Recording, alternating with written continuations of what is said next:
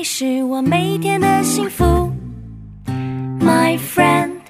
my friend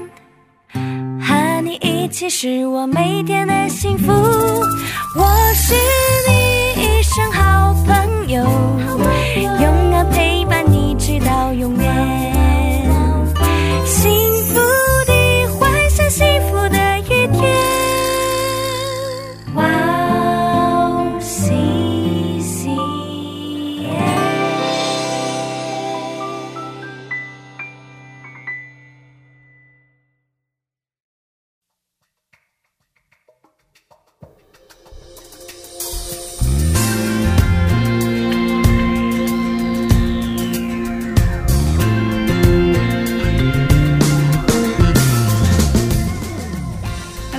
欢迎大家收听智慧之声，我是大家的好朋友Grace。智慧之声的听众朋友们，大家好，我是 Annie。 Annie， 你知道现在年轻人最常有的梦想是什么吗？我知道，因为每次上课教授都会问，现在很多的年轻人真的 第一志愿就是要成为有钱人，有钱人，要成为普家。对，那我很好奇一件事，你是不是也会有过那种想要赚很多钱的时候呢？ 当然啦，我之前在我加入那个保险业做财务顾问之前啊，我就很想要，我想要变赶快变 赚很多很多钱变有钱人这样。哦，结果呢？结果感谢上帝，真的有，就是但我第一年加入的时候啊，就年薪开始超过100万嘛， 然后就200万台币、300万台币、400万台币涨上去，哇！然后每天就为工作很忙碌啊， 但是也觉得很空虚，就感觉那时候就觉得说啊，别人会喜欢我啊，会经常跟我接近啊，只是因为我会赚钱而已。 真的，就是那种感觉。所以后来有一次啊，我在读到《路加福音》第12章里面有一个财主的故事， 就开始有一些转变。哦，财主的故事。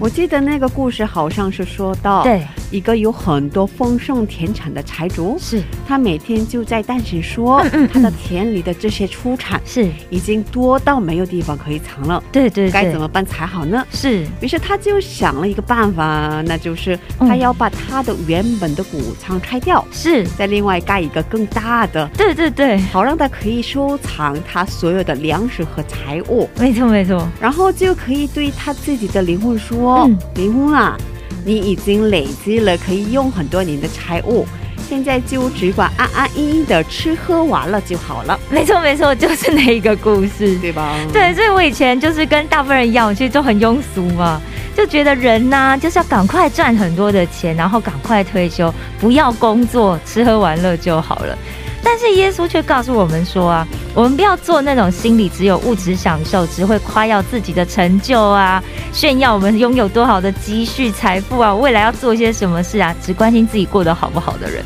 因为死亡啊会让我们失去一切，所以我们更应该要在意，就是不要只为自己来积蓄财物，而是要为神的国来使用财物。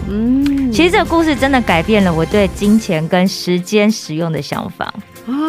果然是这样。对对，确实我们经常会有拥有更多的钱，是，那我应该就会更幸福的想法。没错，但却忘了在我们追求金钱的同时，我们跟神的关系就会出现裂痕。是，希望我们每个人都要经常记得贪婪会蒙蔽我们属灵的眼睛。是的是的， 那就让我们再这里先听一首诗歌，再接着聊吧。好的，今天的第一首诗歌是由约书亚所演唱的《我愿降服》。 我们待会见。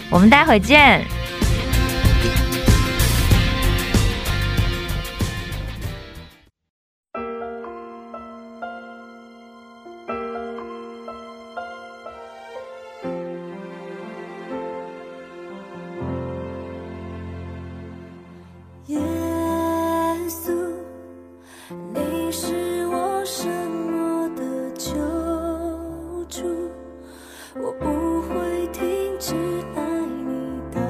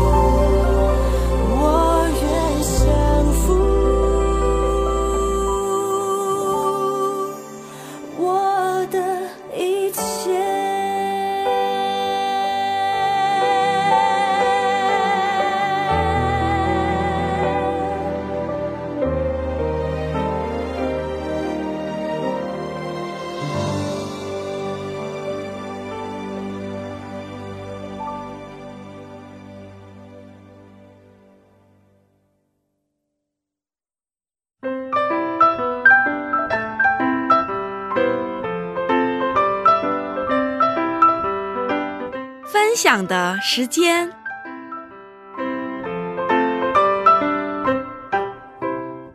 下面是分享的时间，我们在这个时间邀请嘉宾一起分享他的信仰经历。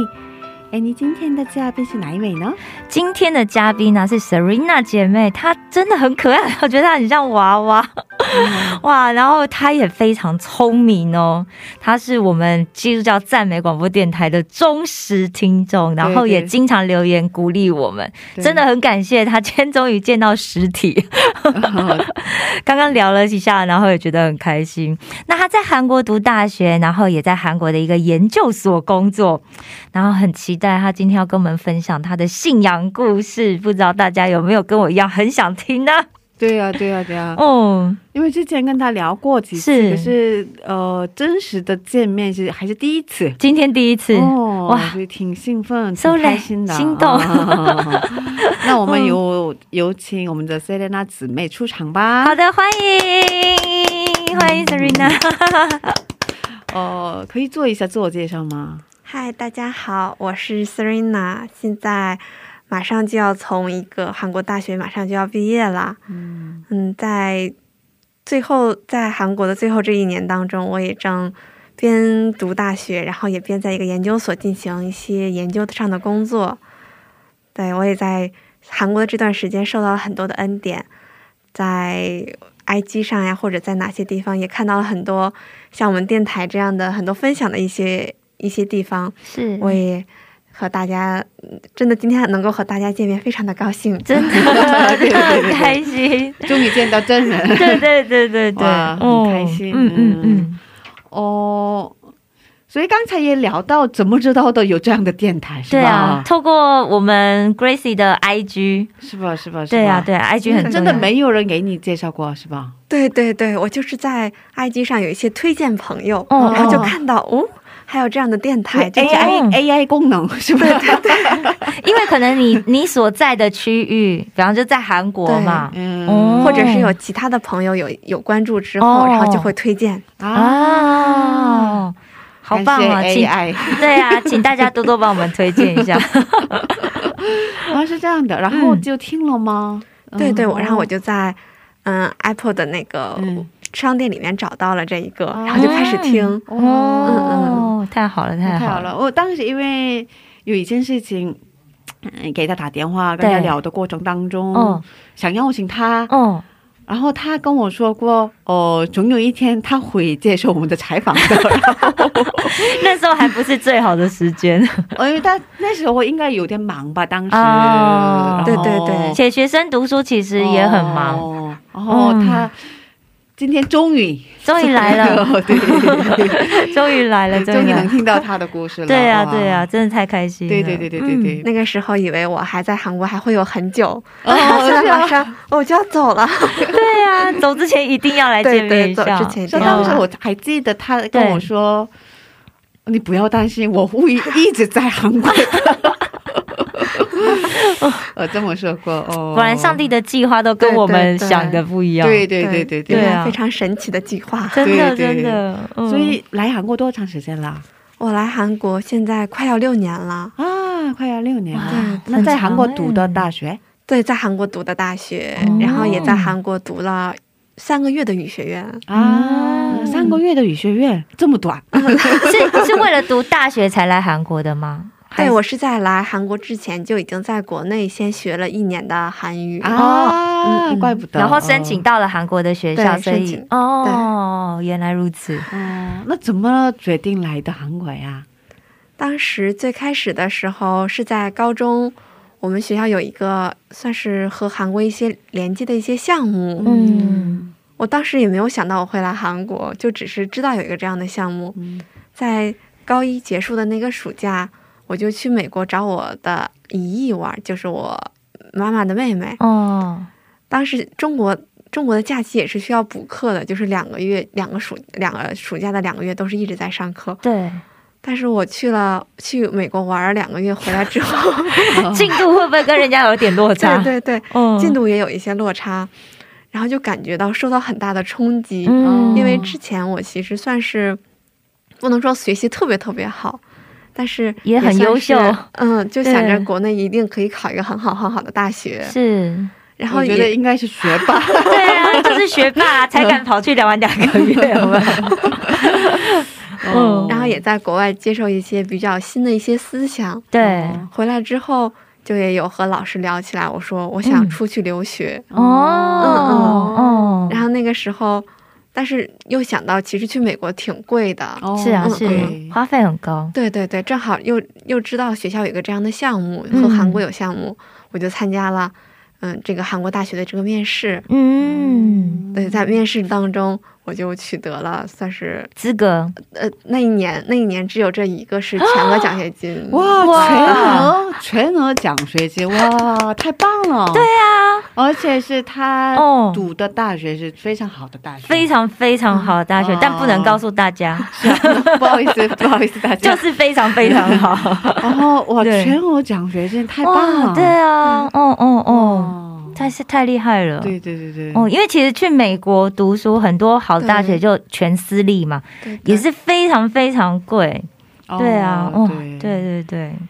哦，所以包括学费也生活费，生活费也有学费，宿舍费，然后还有每个月的生活费，哇，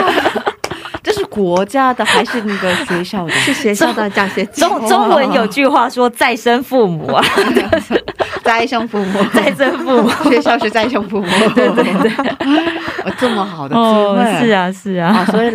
我们嘛，对不对？对对对，哦，真的太棒了，是啊，在中国已经学了一年的韩国语，所以来到韩国之后应该蛮适应的吗？ 也不是很适应，因为国内的学习其实更多的是为了考 TOEIC 那个考试，所以考 TOEIC 会考很好，对， TOEIC 可以考得很好，对，TOEIC可以考得很好，但是来到这儿以后其实还是会遇到很多的困难，口语啊，交通，对，交流上会有很多很多的困难，并且还有一些文化差异上的一些问题，是，对对，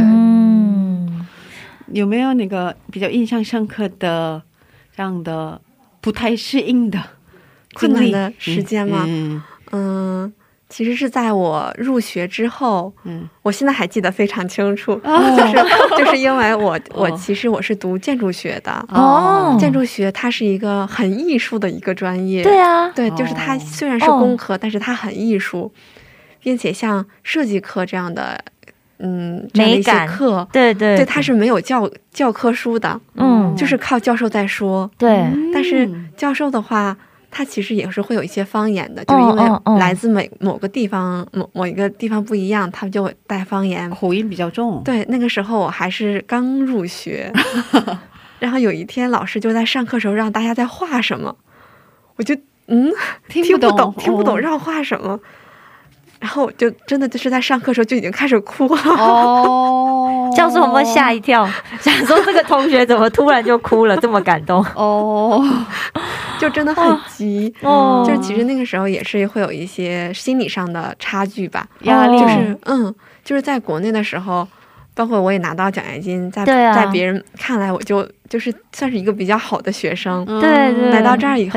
就是教授让干什么我都听不懂，我要说是能取得好成绩的就教授让上课时候让干什么我都不知道让干什么，很挫折，对对，有很多的挫折，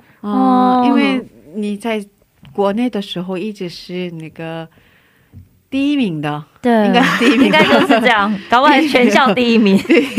第一名的好学生，对啊，所以没经历过这样的事情吧，对对，没有经历过这样特别大的创伤，我非常能够理解你，我刚来的时候我上课教授叫我们自我介绍，我的眼泪都快要掉出来了，哦，是这样吗？对啊，嗯， 所以留学真的不容易，对啊，也真的很感谢旁边能有碰到很多很多非常擦看的旁边的一些韩国朋友们，看到我哭，然后他们也会在一遍一遍的给我说，说到底是让怎么做，然后也会教我，还会给我买好吃的，也有很多善良的朋友们，对对对，遇到很多善良的好朋友，对对对，感谢主。 所以你来到韩国之后认识的主吗？还是对，我来到韩国之后我也感觉真的非常的神奇哦，嗯，我其实一直觉得我是来到韩国之后才认识的主，但是其实想一想我就发现我在国内的时候也有一些上帝的带领，对，就是那个时候只是听过，或就是那个时候还不是很相信，只是第一次听或者第二次听，我第一次听应该是我在初三的时候考高中的时候，那个时候其实压力也会有很大。对啊，因为那个时候还不仅要考文化课还要考体育，考体育也要算分，对对对，然后我就是每次都是体育很拉分，就感觉反正非常的伤心，对啊，对那个时候压力也很大，那个时候我的老师有一位老师就告诉我说，说你可以每天早上把你想说的话说出来之后，最后加上 奉耶稣基督圣名来祷告。哦，老师，对对对，跟你说的很多话，私下跟你说这样的，对对，学校老师啊，嗯嗯嗯，那个时候我其实没有什么大很大的反应，因为我也是其实持一个比较开放的态度，就各种我都可以接受。那个时候也觉得这也是一个挺不错的方法，就像是写日记一样，那样把自己的心里的事情说出来。嗯， 于是我就那一段时间真的每天早上起床以后，我就有说出我自己的心里话，然后祷告。对，那个时候不知道这叫祷告，但是也觉得心里很舒服，并且最后其实也考上一个挺好的高中。哇，太好了太好了。哦，是这样的哦。所以当时对基督教没什么概念。 对，当时也没有什么概念，当时也没有听过了。对，当时也没有听过这样的东西，包括后来我其实参加韩国这个大学的面试之前，我是和我另外一个朋友，当时我其实跟那个朋友也不是特别熟，我们只是去参加面试的路上挨着坐的，坐大巴车挨着坐的，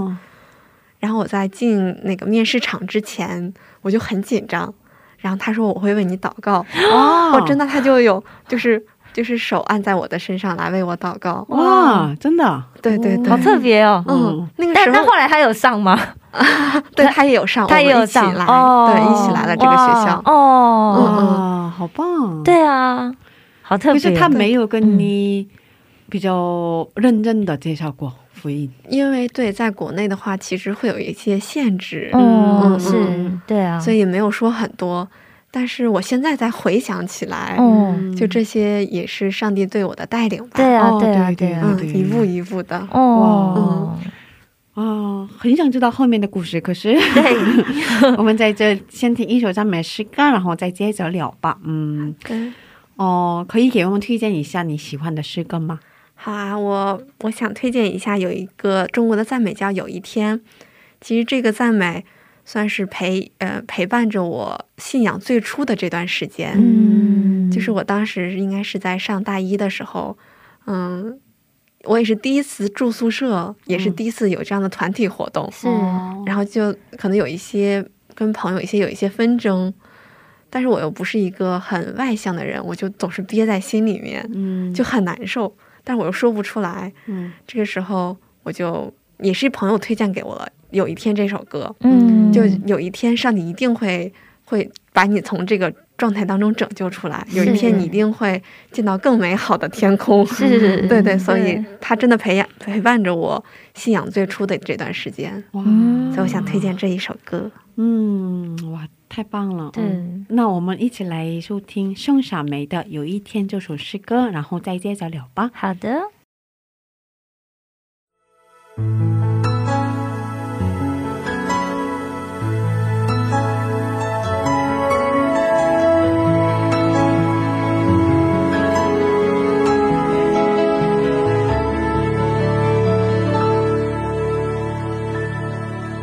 有一天，你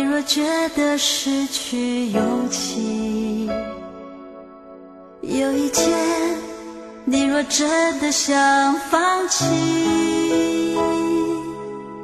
有一天，好想走到谷底，那一天，你要振作你的心情，那一天，你要珍惜你自己，那一天，不要忘。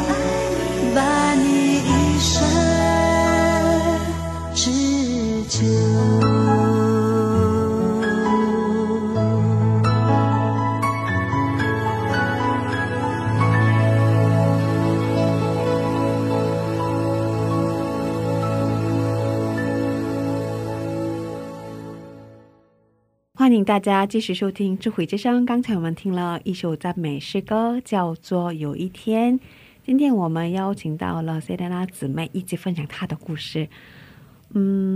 所以朋友给你推荐这首诗歌的时候，你已经开始去教会了吗？ 对，那个时候我已经去了教会，但是信仰还不是特别的深。最开始去教会其实和很多刚来韩国的一些朋友去教会的原因都差不多，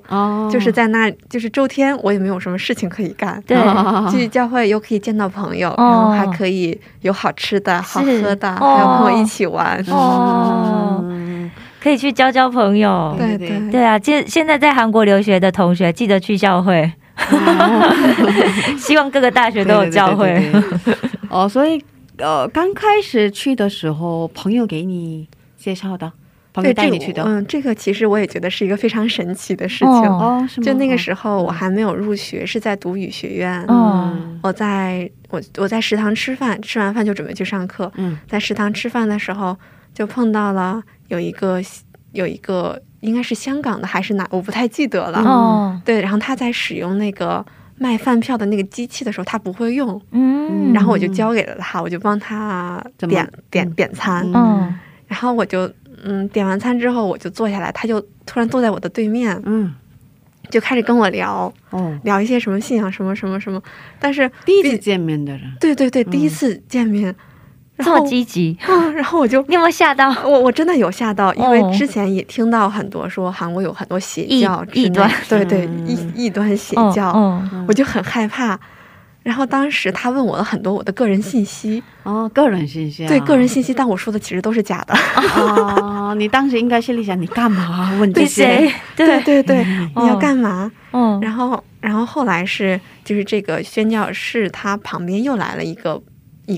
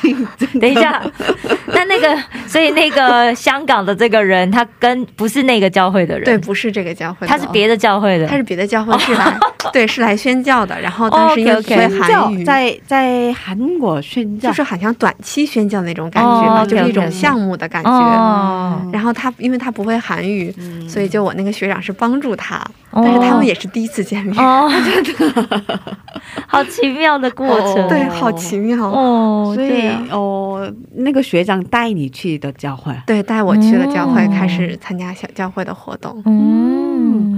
所以之前你没去过教会吗？可是你当时怎么决定要去？ 最开始的时候他也没有告诉我说是去教会，最开始的时候他问我喜欢带孩子们一起玩吗，这个问题喜欢带孩子们一起，感觉他好像要跟你约会，然后他有个小孩，对对，是不是？然后他说学校有一个教授，他 他有一个就是算是帮助孩子们学习的一个地方，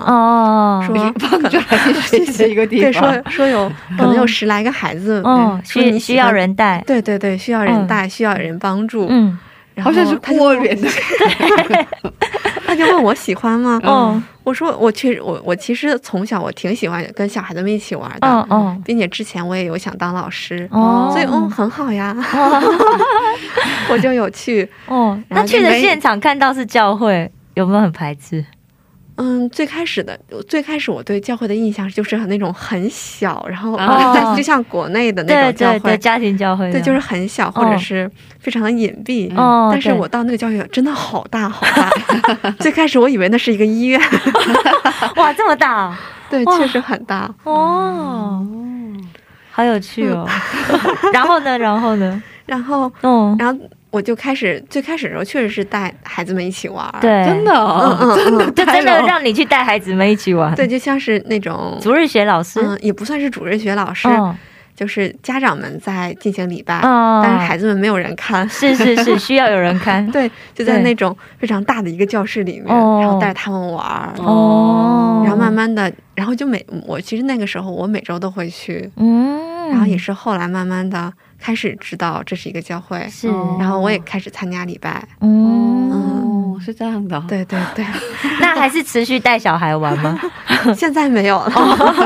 后来又可能有一些忙吧，我就换了一些时间，就那个时间就没办法去。对对，也是我想象觉得都有点 搞笑，因为好可爱的经历，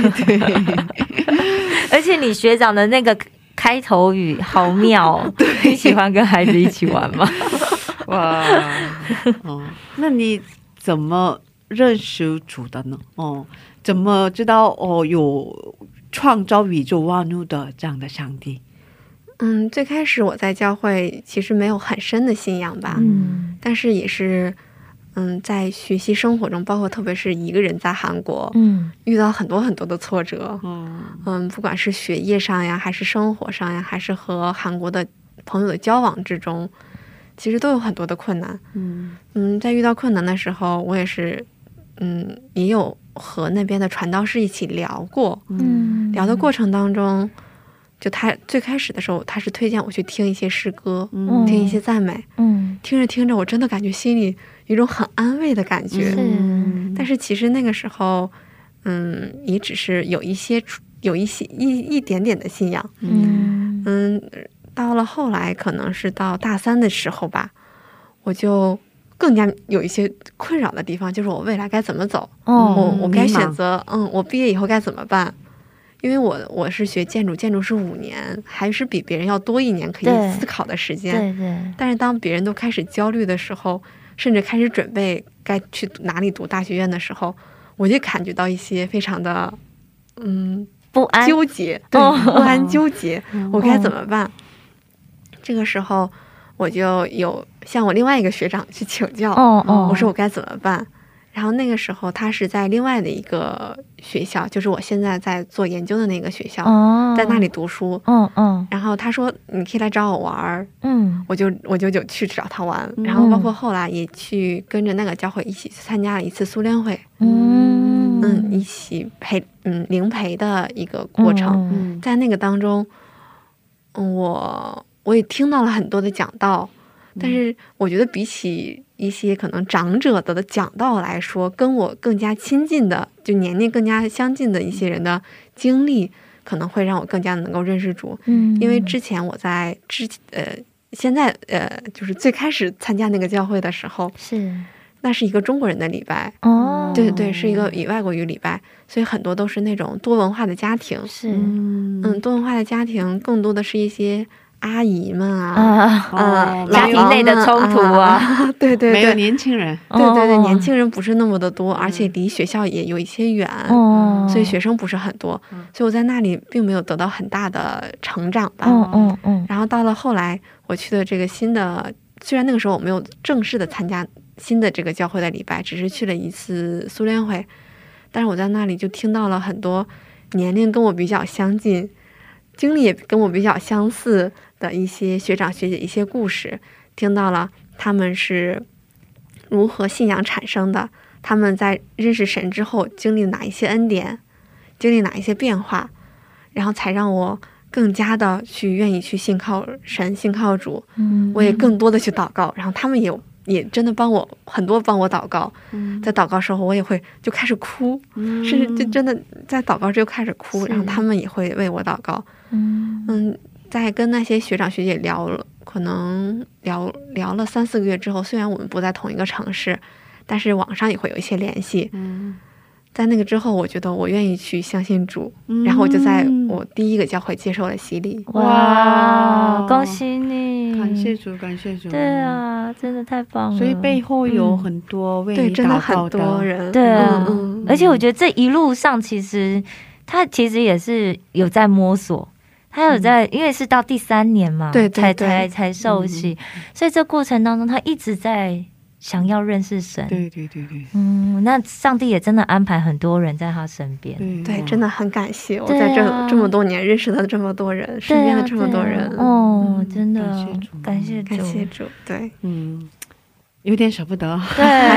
故事还没分享，是不过因为时间的关系我们今天分享到这里吧。好的， 剩下的故事呢我们下周接着聊。好的好的，谢谢你，谢谢你，下周见。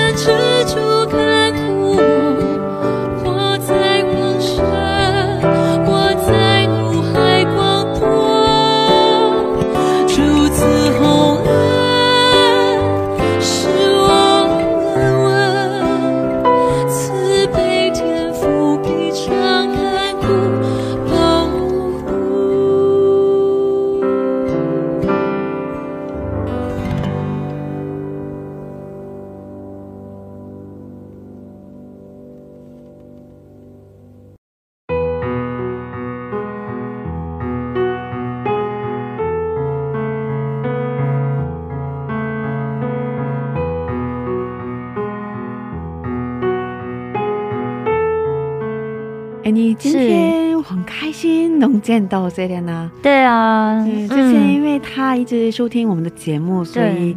有好几次给我们留言，所以跟他私下聊过，可是没有见到他真人，今天终于见到他真人，能听到上帝在他的身上做的工，是以及给他的恩典，对，所以很感恩，真的这 这第一就真的很感谢他经常留言给我们鼓励我们，因为我们很需要被鼓励。对对对，然后今天又真实的听到，就是你看他从高中开始，然后一路上来到韩国，在韩国真正的开始认识神，然后这一切经历的恩典，我觉得 上帝对每一个人真的都有不同的计划，但我真的觉得好多人是很多留学生是来到韩国才认识神。我很感动的部分是因为我认识他两年左右了吧，然后在这两年之间也太经历了很多事情，然后在信仰上成长了很多，然后也经历了很多恩典，所以 哇，我在旁边看到这样的恩典，所以很感动。对啊，就真的觉得上帝的在我们生命的每一刻都陪伴着我们。对对对对对，啊，真的很期待听到下一周他的故事。对，很期待。是，谢谢大家，今天的智慧之声就到这里了，下周也请大家一起来收听我们的智慧之声，别忘记耶稣爱你，我们也爱你。 最后送给大家的是由火把音乐所带来的一首诗歌， 歌名是恩典拼图。 下星期见，主内平安。 下星期见，主内平安。